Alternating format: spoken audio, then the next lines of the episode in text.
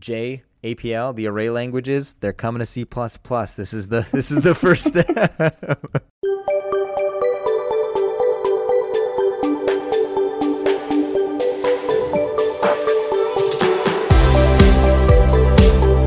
Welcome to ADSP, the podcast, episode 42, recorded on September 1st, 2021. My name is Conor, and today with my co host Bryce, we start off by responding to some tweets, talk about working remotely, and then talk about inverse scans and inverse IOTA. But so this means that this is episode 42, pretty special episode. We should start off by reading some tweets because we've got we've gotten a lot of tweets. Well, why is it a pretty special episode? Episode forty two. Come on, man. okay. You don't know the significance. You know the significance. I, I get the I get, I get the reference. I was just I was just not sure if that's the direction you were going. Wow. But okay. Wow, come on, man. Uh, you gotta you gotta trade some of that decorator knowledge for like nerd swag. Uh, Um, you also got to sit a little closer to your mic. You sound like you're in like the Notre Dame. I I think that's just my my ceilings are very like I don't know that that's going to get better. All right. So feedback from feedback from listeners. We're reading feedback because there's primarily one one thing I want to read out, but we'll read out a bunch of things. So a few episodes ago, we were talking about creating a new acronym based on C++ companies because NVIDIA is not in the FANG uh, acronym. So we were talking about. That's not the only reason that we dislike Fang. We were also like, we don't dislike Fang. We we. I, I dislike Fang. I don't like that. Oh, like, God. I feel like like like it wasn't about Nvidia. I was like, why is Netflix on there but Microsoft isn't? But yeah, right. no offense to people who work at Netflix, but I don't understand why you're why you're classified in the same league as those other com- and and I guess like part of it is a number of those companies in Fang are platform companies. You know, like G- Google and Apple both have like this huge developer ecosystem around them. That's not the case for Netflix. It is the case for Microsoft. Um, so I, I just sort of find it, oh, and, and I think also like, you know, in many ways it is the case for Facebook too. There's an ecosystem around Facebook. Um, but like Netflix is a different type of tech company um, and a different type of tech giant, and so I think that it's a little bit out of place for for it to be in that group. It's like no, no offense to Netflix, like it's a great company. Obviously, it you know produces a great product. Um, I think it's a really cool place to work, um, but I think it's um, I think it's a different type of tech company than the rest. But anyways, I agree. I I would I would venture a guess if you had to name like the top five well, I don't want to say paying, like salary paying slash like employing like large employers of developers. That's not like niche, like, you know, so like ignore Wall Street because obviously they pay a ton to devs. Like the first ones that come to mind are like Apple, Amazon, Facebook, Google, and then like Netflix is known for uh, paying ridiculously well. Like their whole thing is that you don't even really need to you don't even really need to like salary negotiate. They do a ton of like industry research on what top dollar is for their position and then they pay that to you almost entirely in base compensation. Like they don't really have right. like a variable component because their philosophy is if you no longer like working there, they don't want you st- sticking around because you've got like RSUs vesting, which is like the complete opposite of like Amazon which is their vesting schedule is like 5, 15, 40, 40, which means 80% of their RSUs are paid out two years in the last two years of like a four year stint. But but like like out of that list of like well known companies that like pay well that you just listed, I think it's it's really hard to make that list and not include Microsoft. Like like look, I, I understand you don't include Nvidia in that list because we're not in the same class as those companies, but I think it's really hard to talk about Apple, Google, Facebook, and not also talk about Microsoft. Yeah, that's true. I guess that it's so it's a bit of you can make the argument for Netflix and then backronym it, right? Because you had A A F G, and if you add M, I think we already talked about this. What do you get? You get yeah. you get GAMFA or something like that. Yeah. Whereas if you if you if you, if you what did this listener have to say? oh, so so we had said let's create our own acronym. Uh, we were talking to Sean, so it was Adobe, Netflix. You wanted to include Microsoft because they were left out of the the FANG. Yeah. And so we and so we said, well, what word could we go for? And I mentioned Maine. if we could find an I, a company that started with I. and so we had a we had a if I I, I mispronounce any of these names, I I uh, profusely apologize. But Mahir uh, Vadya said, uh, "Which company starts with I? Inner Voice, Intel. Inner Voice, Intel. voice. Okay, we will let the listeners tell if any company starts with I." Uh, funny that neither of us thought of Intel, considering. Well, I thought of Intel, but um, I think I think I thought we said Intel. We did not. We we couldn't come yeah, up with. We could not come up with a company that started with I. So my question is: Is do I have to cut this whole part out of the episode? oh, there oh, are, because we're not rivals. supposed to promote Intel. um, well, no, they're not really our rivals. We're in a class of our own. Uh, okay. No, no, I like it. I like it. Maine, Microsoft, Adobe, Intel, Netflix. Netflix and video. Oh, na- Nvidia, Nvidia, Nvidia. Uh, I, I would claim jet lag, but uh, that's probably not going to hold up. I mean, uh, um, Eric uh, Eric Keen, right? He works at Intel. He's a he's a class act. I, uh, he's really great. Yeah, and uh, yeah. and Jeff Hammond, he just came from Intel, and he's a super nice guy. So the, yeah. of, of the people that I know that have come from or are at Intel, they're they're lovely people. So yeah. Yeah, yeah, no, and I mean Intel's Intel's a cool sh- like, and you know, one of the interesting things about that acronym is it doesn't name all of the big C++ orgs, but it gets most of them. Um, Intel's big and invested in C++. Uh, so is Adobe. Oh, it's it's a classic C shop, and so does Nvidia. Outs- outside of um, outside of the FANG companies that also are, what would you name? Bloom- yeah. Bloomberg, obviously. Yeah, yeah, we would have to work Bloomberg in. Do we have to work Bloomberg um, in? All right, so do we need a new? Yeah, because Bloomberg Bloomberg is one of the um, Bloomberg is one of the largest investors in the C community. Yeah, um, yeah. it's one thing that you know Bloomberg does a really like. If you look at if you look at um, financial tech companies, of which Bloomberg is, it, it would be wrong to classify Bloomberg as like an HFT company because that's not what they do.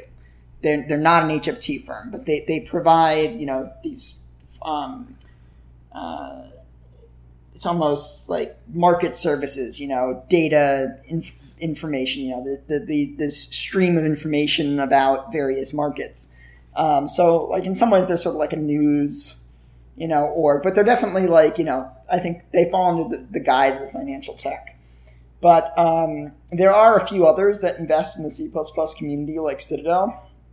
But by far, the most present one is Bloomberg.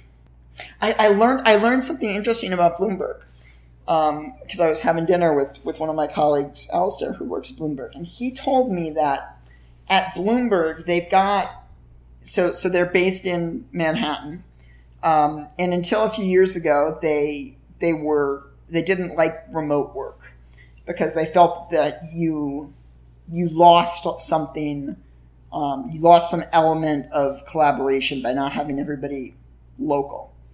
But they did this other thing, which is very interesting, which is they've got three or four different sites within the city, and every few years you get mo- your your team and your org moves where your office space is, maybe within the same building, but also maybe, you know, maybe you move from one of the offices in Manhattan to a different office. And this consistently happens every few years that everybody gets moved. And it's like important to them that everybody gets moved um, so that you don't get used to being in one place. Um, and the idea is that like you move around, you, you move around where all the different teams are to so that every few years, hey, you're sitting next to a new group of people and you get exposed to a different part of the company. Um, and then that way, like there's more chances for synergy. Um, and that it's something that becomes a regular part of the culture. So, so once, like if you, if your desk is going to be moved every year, you know, one, the company gets used to doing these moves and two, you, the employee get used to it. So it's not a big hassle. So I just thought that was interesting. Yeah, that is interesting. I've never heard of anything like that. Um, yeah. Other than sort of like open office or open concept where you don't really have a desk and you just float around. Yeah, like that, I think that's slightly I think, different. I think Valve does that. Yeah, I was at an insurance company before I was a dev that ended up doing that. Really? But like, when you think of like innovative um, uh, office seating practices, you don't think of insurance companies. yeah, I mean the company that I'm I was referring to is Manulife, and they um they tried to they're trying to be they they developed this was after I left, but I heard that they set up a team called Loft, which stood for the Laboratory of Forward Thinking, where where, where they were trying to generate these really unique, you know, insurance ideas and policies. So like I think I'm not sure if it was out of Manulife or they copied another company, but I definitely know that there's a policy in Canada through Manulife that you can get where you wear a Fitbit and it keeps track. It's like a, an insurance company issued Fitbit and it keeps track of like how active you are and you can get like a reduced premium by doing exercise. Um, and also there's similar things for car insurance in Canada where you can get like little brake measurements to see like how much you're braking and and you know sort of like how safe you're driving and whatnot, and that affects your insurance premiums for for vehicle insurance. So there's some neat ideas. This is a thing. This is a thing that. Um, that's not as common these days, but I, I actually I was reminded of this because I was watching an episode of uh, the TV show Mad Men. Uh, I've been watching a bunch of New York-based TV shows to get myself in the in the New York mood and uh, and also for being honest, uh, uh, Mad Men has a lot. A lot of the furniture in Mad Men is is mid century modern style, which is the style that I prefer. So I've been watching TV shows, looking for looking for decorator ideas. But um, uh, there's there's one episode where, where one of the main characters is going to get his physical, and the doctor says, "Oh, like you know, you're you're only in here because your insurance company is requiring it." Um, and this like used to be a thing where like for your life insurance or your health insurance, your your insurance, and maybe it still is, but maybe it's just that people of our age don't have that requirement. But it, it might have used to be back in the day that your insurance company would require you to go get a physical every few years and then you know send them the results, presumably. I think today people would think of that as an invasion of their privacy. But I mean, maybe it's still a thing. Who knows? Uh, I think definitely it is for certain policies. You have to be what yeah. quote unquote underwritten. Um, yeah. Well, well so, so, let, me, let me ask you this. So you, um, when did you move back to Canada? Uh, 2019. Pre-pandemic, of course. Yeah, just just a few months before the pandemic. Yeah. Do you think, um, and and you were on a team that was a remote te- that that was a remote first team, by which I mean it was a team that was remote even before the pandemic. Yep. The Rapids team at Nvidia. You think you'd ever want to go back to working in an office? Uh, so the answer to that question is if I have to choose 100% remote or 100% in the office, I will always choose remote. The flexibility that you get and the time that you save from like not having to commute, I think it's it outweighs the benefits of being in the office. I definitely miss being around people, uh, like especially COVID times. I essentially live by myself and I'm just isolated. except for when I socialize, which isn't often because it's still sort of pandemic y. And uh, so, yeah, like if I had it my way, like there's an NVIDIA office, and I would probably go into the office for like two half days of a week when I had like yeah. meetings and I just take my laptop with me. I wouldn't have a desk, and I just sort of there's a, a space in the sort of like kitchen area where you can you can grab a place by a window and so you get to see people you get to whatever chat a bit because um, i definitely miss that like water cooler aspect. Like it's sort of hard to replicate that especially when i've only met like four or five of the people that i work with in person. Yeah but yeah the convenience of like being able to make a sandwich or you know go for a, a quick run in the middle of the day. Like when you're at work, the overhead of going to the gym or going for a run where you have to, you know, then shower and bring extra clothes and blah blah blah and all this stuff. It's just just a headache. Um, uh, yeah. See, see, it's interesting that, that you say that that you would go in for meetings because pre-pandemic, the days that I had all meetings might would the days that I like wanted to stay at home because uh, at the Nvidia headquarters is like an open office plan. I can't have my meetings. I can't take my meetings from from my desk. Well, there is a tolerance to how many meetings I could take from my desk before I would get you know glares from my coworkers and would need to go get a you know a meeting room. So those are the days that I would almost prefer to be at at um, at uh, at home. Um, and like I, I, used to think because I was a big believer in like you know uh, that it was important to separate your work space from your living space for like work life balance. Um, because like I, I have a tendency towards being a workaholic, so I thought I used to not have a desk at home. Um, I used to try to never have a workspace at home so that I would have to go into the office when I wanted to work. Like I did that when I was at Lawrence Berkeley Lab. Um, I, I, uh, I well, also when I was at Lawrence Berkeley Lab, I lived in this miserable little apartment that had like no AC and no ventilation, so you didn't want to be in there during the day, anyways. Um, uh, but uh, I, I at this, and, and, same thing when I was in Santa Clara, when I was at NVIDIA headquarters, I, I, I lived in a smaller apartment that didn't have space for a home office or a desk that was really near headquarters, with the thinking being, okay, if I want to work, I'll drive five minutes into the office, and then the home space is the home space. And then at the start of the pandemic, I was like, well, I'll have to find the, I'll have to figure out how I can fit a small desk into this tiny apartment. Um, but I don't think I would go back because no matter how short your commute is, um, at least for me, and I'm somebody who's you know had ADD my whole life, the the fact that I had to get up, put on clothes, you know, pack a bag of all the stuff I would need for the day, you know, eat a meal, get in a car and drive any amount of distance. Like those series of actions were a barrier for me to start working. Um, and uh, it was also a barrier for me to stop working. And that was actually the more problematic part.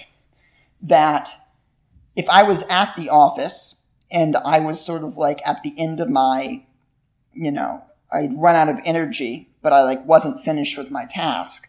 Um, I couldn't decide to just go, you know what, I'm going to have dinner now. Maybe I'll come back to this, you know, for 30 minutes after dinner or you know what i'm just i'm just going to go take a lunch or i'm going to go watch you know something on netflix for an hour. Now i could do that middle thing of like i could go like you know just sit at my desk and watch a video on youtube at the office. Um, but making that decision to return to the to the living space was a thing that i would do once during the day. So it was like a big decision it was like once I decided I'm going to go home and be at home for some period of time, then I have stopped working for the rest of the day. And for me, like the greatest thing about being working at home is that um, uh, I can choose when I make those transitions, um, uh, and it's not a a commitment. So that makes it easier for me to start working and easier for me to stop working. And I think that that's actually led to me to have a better work life balance than I previously had. Um, you know, if I reach the end of my day, um, or, or, like a period where I feel like I need to stop, you know, I'll just do it. Um, or if I just like, if I'm, it's the middle of the day and I'm not feeling like, you know, I'm just not feeling energy right now, maybe I'll just stop and I'll go, you know, start cooking dinner or something. Um, or, you know, go do some chores, some errands around the house um, and then I can go return to work later. And it just it just feels um, it just like the ability to switch between those two things. It's just a much better fit for me, and I never would have guessed it before the pandemic. Yeah, I would have to say that I don't think I ever. It's it would be very rare if I ever sort of start my day and end my day within like a nine hour, um, like fixed window. Especially due to the fact that my compile time is like 40 plus minutes. I'm I'm constantly like in the evenings, even when I'm quote unquote not working, like just still iterating on something that I know if it's gonna take you know half an hour plus to compile, I'll be doing my own stuff, and I can still yeah. I can still like make quote unquote like three to four hours of progress where I'm really only working for like less than an hour, but it, that's going to take like, you know, half a day of c- compile time stuff, then. I've gotten to a point where the, the stuff that I'm doing, um, most of it is like strategy and planning. And so if I do have a, co- a task that involves me like compiling or like for me, it's the, it's maybe less the compile time. It's more like building, like getting CI results back. I'm lucky in that now I'm at a place that I have a small enough portion of those tasks that I can always overlap them with something else. But, uh, but I, my, one of my ex girlfriends got me a, a, signed copy of the XKCD comic where it's showing two programmers oh, like yeah, fighting yeah. with wooden swords, and um, uh, there's like their boss saying, "Hey, get back to work," and one of them's like, "Code's compiling," and it says under it, "The number one legitimate excuse for programmers slacking off." Um, yeah, yep. but yeah, like like I, I don't ever really work nine to five days, but um I have I, I have days that are meeting days and I have days that are work days and I try to like I try to not have meetings on days where like I want to get work done. Like I try to have all my meetings on Mondays and Wednesdays. But um now it, it ends up where now I do have some on Tuesdays and Thursdays because I have some committee meetings on Tuesdays um, and some other work meetings on Thursdays. Um, uh, but uh, you know, like I might every now and then I have that rare, you know, Tuesday or Thursday where I have nothing to do and I can just say, hey, from nine to five, I'm just going to work on this thing. And I usually like take like one break in the middle of the day. But um, like for me at least, like when I when I when I have that rare like chunk of like free time, like once I get started working on the thing, like I can just go and work on it for like you know a good chunk of a good chunk of eight hours. Um, it's just like the getting started that's uh, that's challenging and finding that time. Yeah, there's a huge overhead to context switch context switching. Yeah. Yep. Yeah. All right, so back to we went on a couple of huge tangents there, um, but we got we got one tweet read at least. yes. All right. Let's let's let's go back to another user tweet. Um, there was a couple tweets along the same line. So Sean post his uh, car crash story. Um, hopefully, hopefully uh, everyone has listened to that episode that's listening to this episode now. If not, find it in the show notes. And sorry for the spoiler. A couple of them said that uh, feel like Sean Parent missed the. This is from Gregory Thane. Uh, feel like Sean Parent missed the punchline of his story. Drove Apple's Porsche too fast around a corner, spun out, smashed the rear end uh, into a telephone pole. That's a rotate. Um, which I thought was pretty funny. Um, and yeah, John Mullins said the same thing. That's a rotate gone wrong. Um, oh. Um, oh, audience, I, I, I love you all. and then uh, there's a couple different um, folks that have replied or retweeted saying that uh, ADP ADSP has become one of their favorite podcasts. So Pejman was one of those individuals. So thanks. And also, uh, we're getting to the top. Um, well, and and you're, you're missing the one. You know, people are pointing out the new name for the podcast. Yeah, yeah. So that's the one we're getting to. So, so Sam McDonald on uh, August 27th, and I, I, I retweeted this saying this is uh, unofficial now uh, officially the unofficial title of this podcast. It's probably the best backronym I've ever uh, come across. And Sam tweeted, Ah, always glad to see a new episode of ADSP, aka a discussion with Sean Parent. Which is amazing because uh, definitely we've had uh, Sean on. I think we've interviewed him three times, but that's been split into like eight or nine episodes. Yeah, it's like eight, yeah, at least nine episodes, yeah. And yeah. um and yeah, Matt Godbolt also tweeted out the other day that uh, he's been catching up on the podcast and really enjoying it um, and learning about things he didn't think he'd learn about, like APL. And Matt, for those of you that don't know, also has his own podcast called Two's Complement, um, which is definitely worth a listen. Oh, snap. And I didn't even see this one.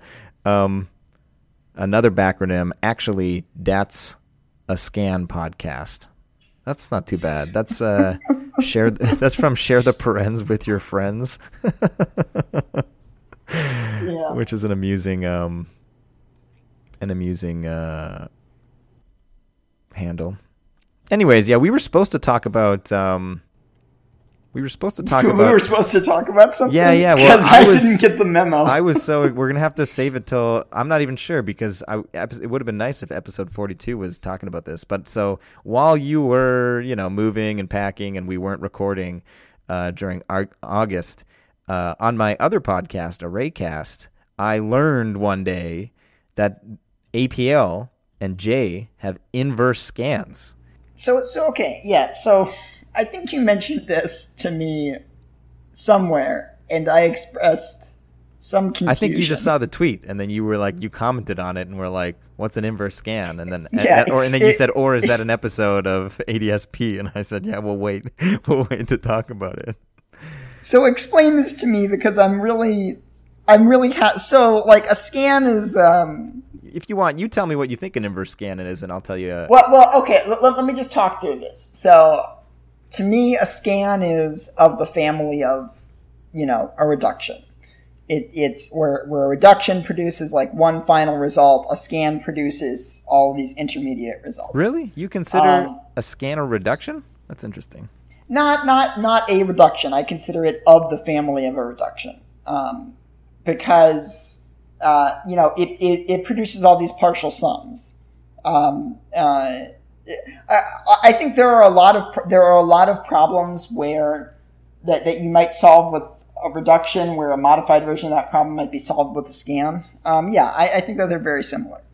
Um, and I think that they have a lot of similar properties in terms of like how they propagate information um, and in how they deal with things like commutativity and uh, associativity. Yeah, I'm going to stick with that. I, I I'm, I'm sticking with my my claim here.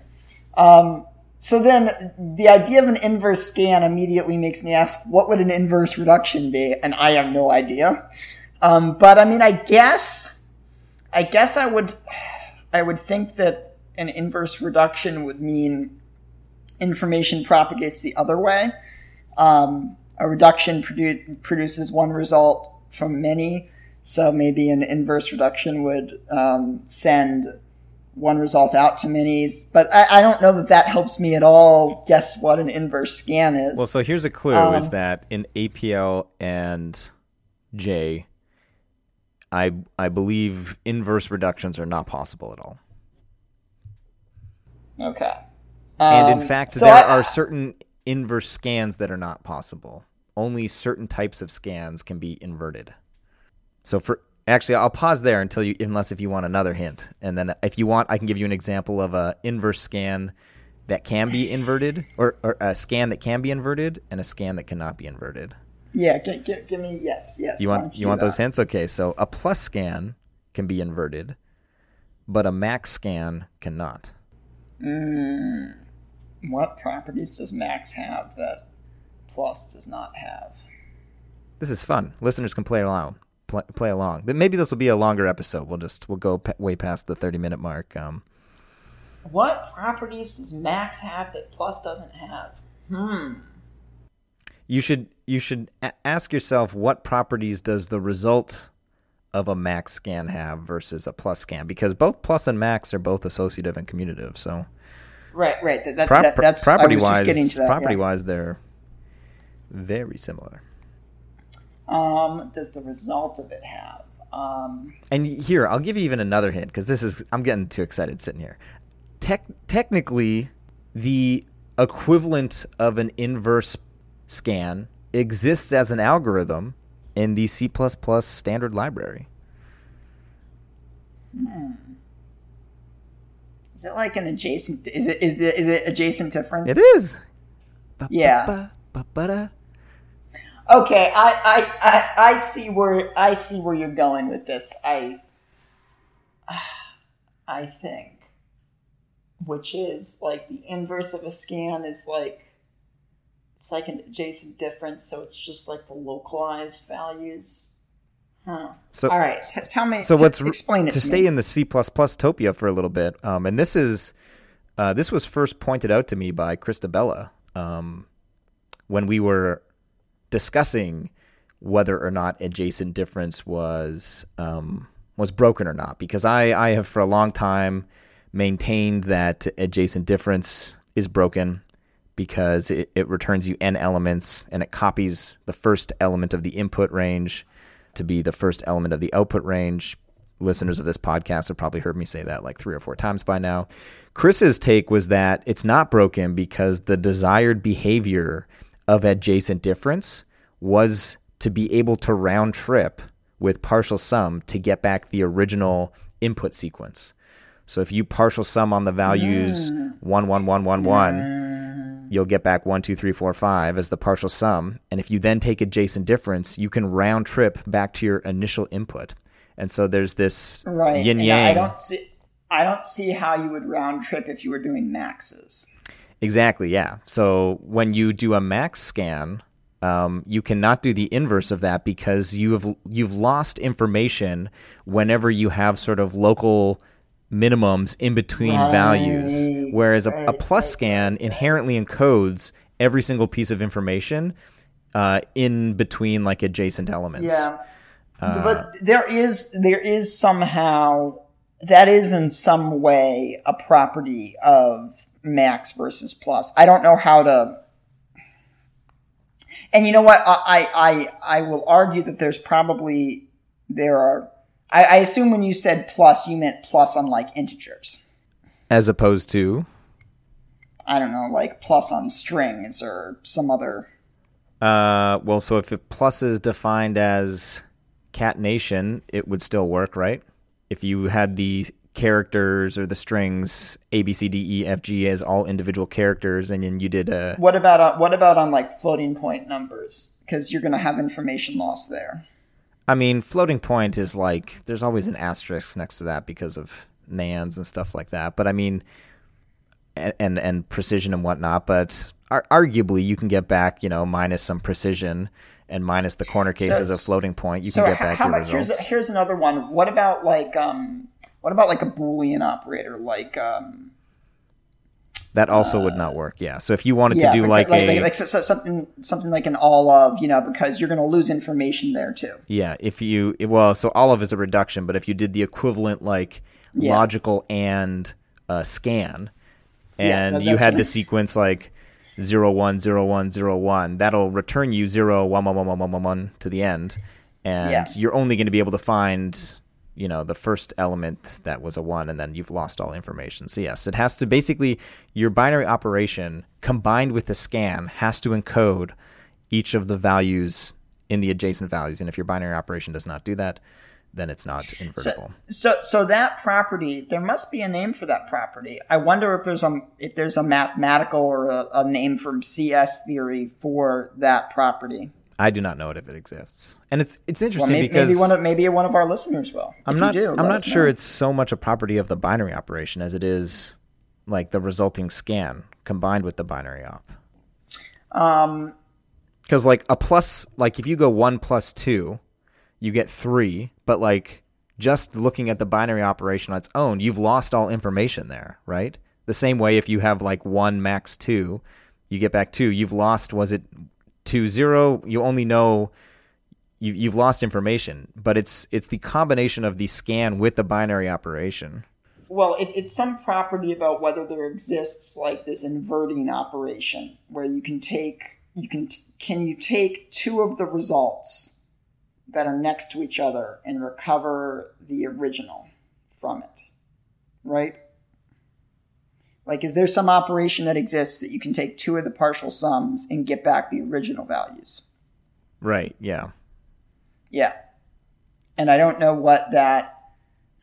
So yeah, I bet that there is. I bet that there is some mathematical term uh, that describes this. Well, we've got. Uh, um, we've. I don't know how many we get on average, like a thousand listens an episode. If uh, somebody if, will. If you're us. a if you're a math background, add us uh, on Twitter, and if you don't have Twitter you can find us on uh, GitHub on our Git yeah. on my GitHub repo, or just go to the website. Yeah, and then it'll take you to the GitHub repo, and you can you can post us a note. Um, I'd be very so, curious to so, know. So is so how different is an APL um, uh, inverse scan from like a generalized adjacent difference? Um, a generalized adjacent difference. So, like on a plus scan, it's basically the exact same thing. Uh, what I mean is like adjacent difference is not like it. I believe it has like, um, it has like minus hard coded in, etc. Well, it's the default binary operation. Um, yeah. But yeah, so like if you do an inverse plus scan on one two three four five, you will get the exact same result if you did an adjacent difference on one two three four five. Um, yeah.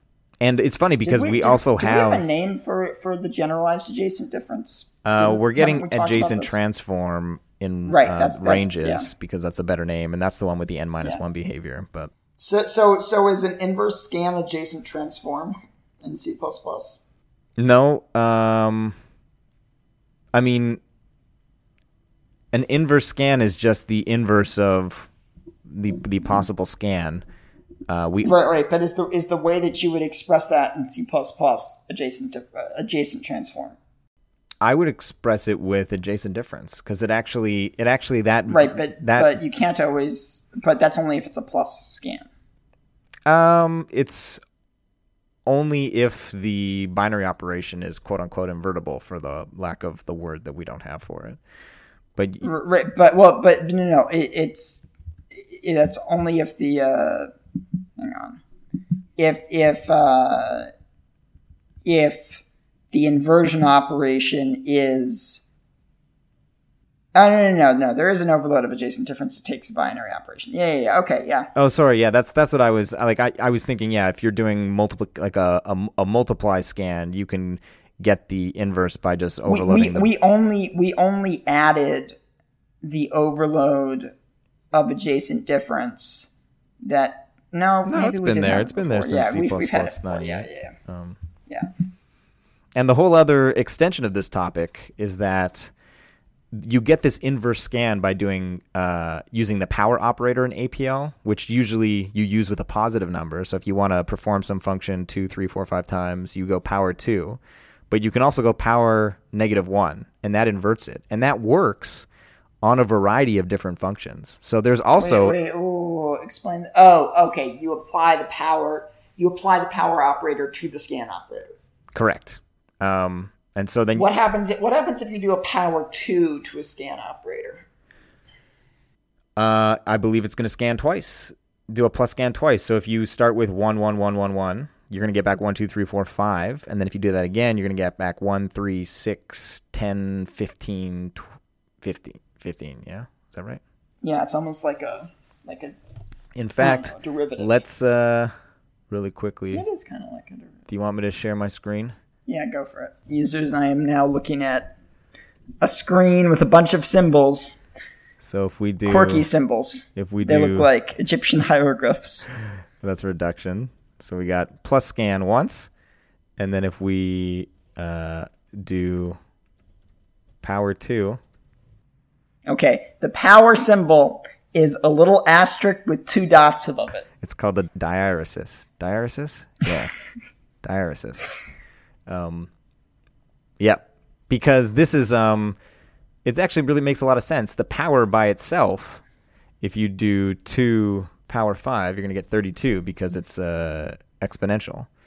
Um, yeah. And the the diaeresis typically is used to denote an operator. So it's basically like just a power operator. It's exactly what it is. Um, and so yeah, if you instead of uh, if I go iota five back to iota five.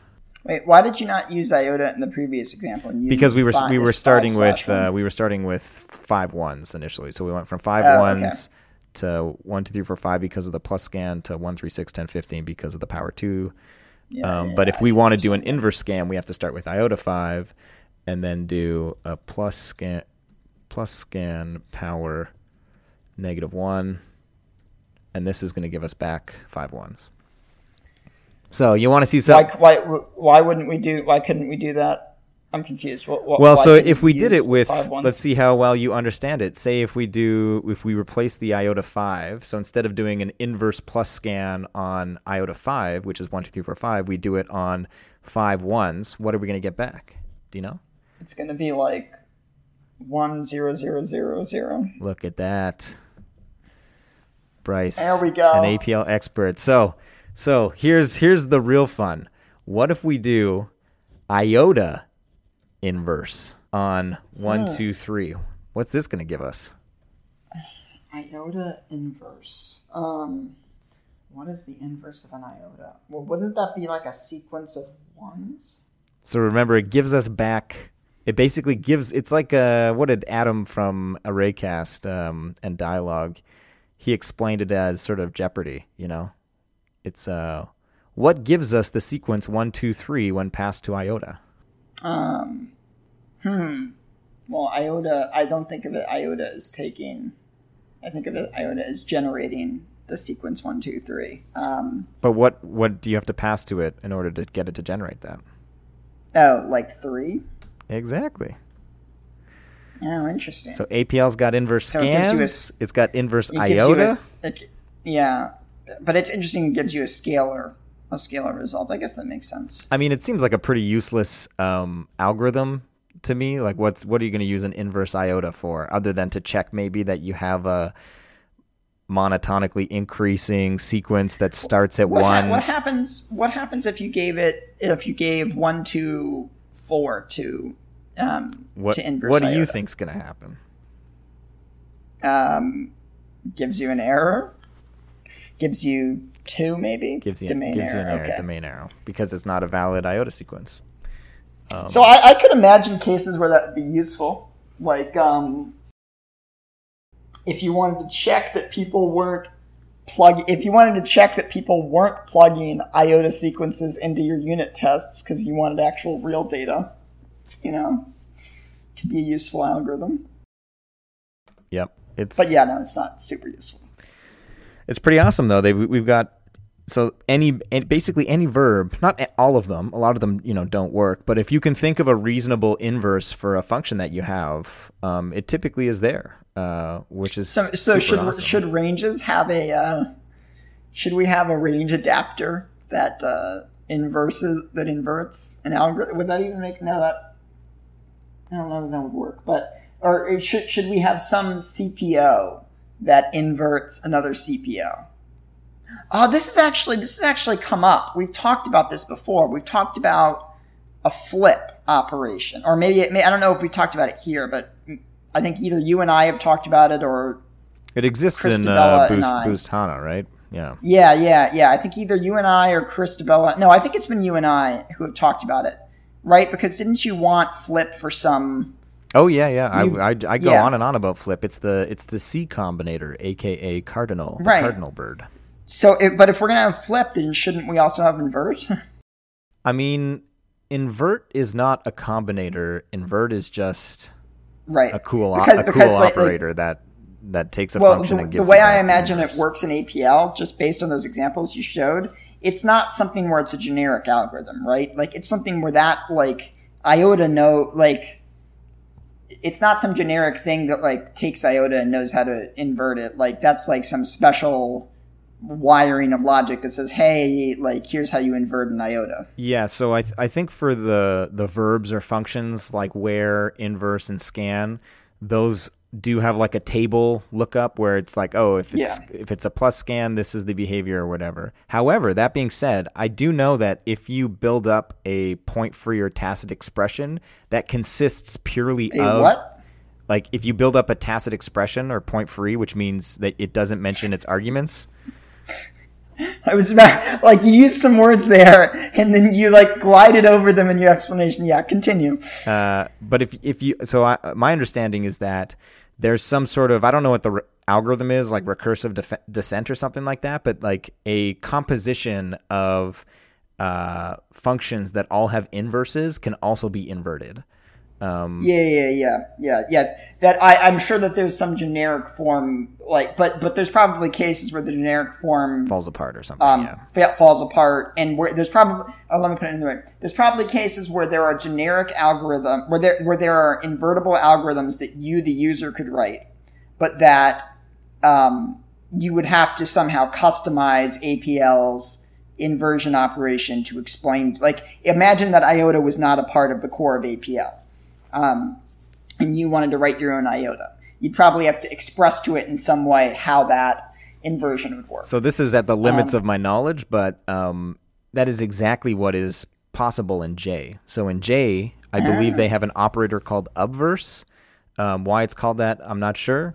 But uh, obverse enables you to define the inverse of a user defined function. Um, from my if my understanding so, is correct, which is pretty dope. Well, so, so so so maybe maybe that's the thing that we should have in C plus plus. Like we should have, ladies and gents, look at that. J APL, the array languages, they're coming to C plus plus. This is the this is the first step. you you act you act as if like I can just like unilaterally decide what C does. I mean, you are chair of LEWG, right? Isn't that like half the reason of this podcast is so that I can uh, slowly warp your mind until uh, I don't know about this proposal. It doesn't mention APL anymore anymore. I am chair as library evolution, but um, as as as evidenced as recently as the past 24 hours it is an, it, it increasingly becomes clear to me that the chair is more a servant of the uh, of of the participants than one might imagine. well, that sounds like a good place to end yeah. it. well, or, or let, me, let me put it another way: when you're chair, your job is no longer to um, individually contribute. Your job is to help make sure that that everybody else's individual contributions get uh, a fair hearing and uh, and move ahead in a timely fashion. Moderator. Yeah, yeah, fancy moderator. Yeah and, and I some somebody just told me that it's not actually required for me to move to New York to take over Titus's role as Library Evolution uh, chair. I assumed that there was some throne that I had to go and and take from him, but uh, but not so much. Thanks for listening. We hope you enjoyed and have a great day.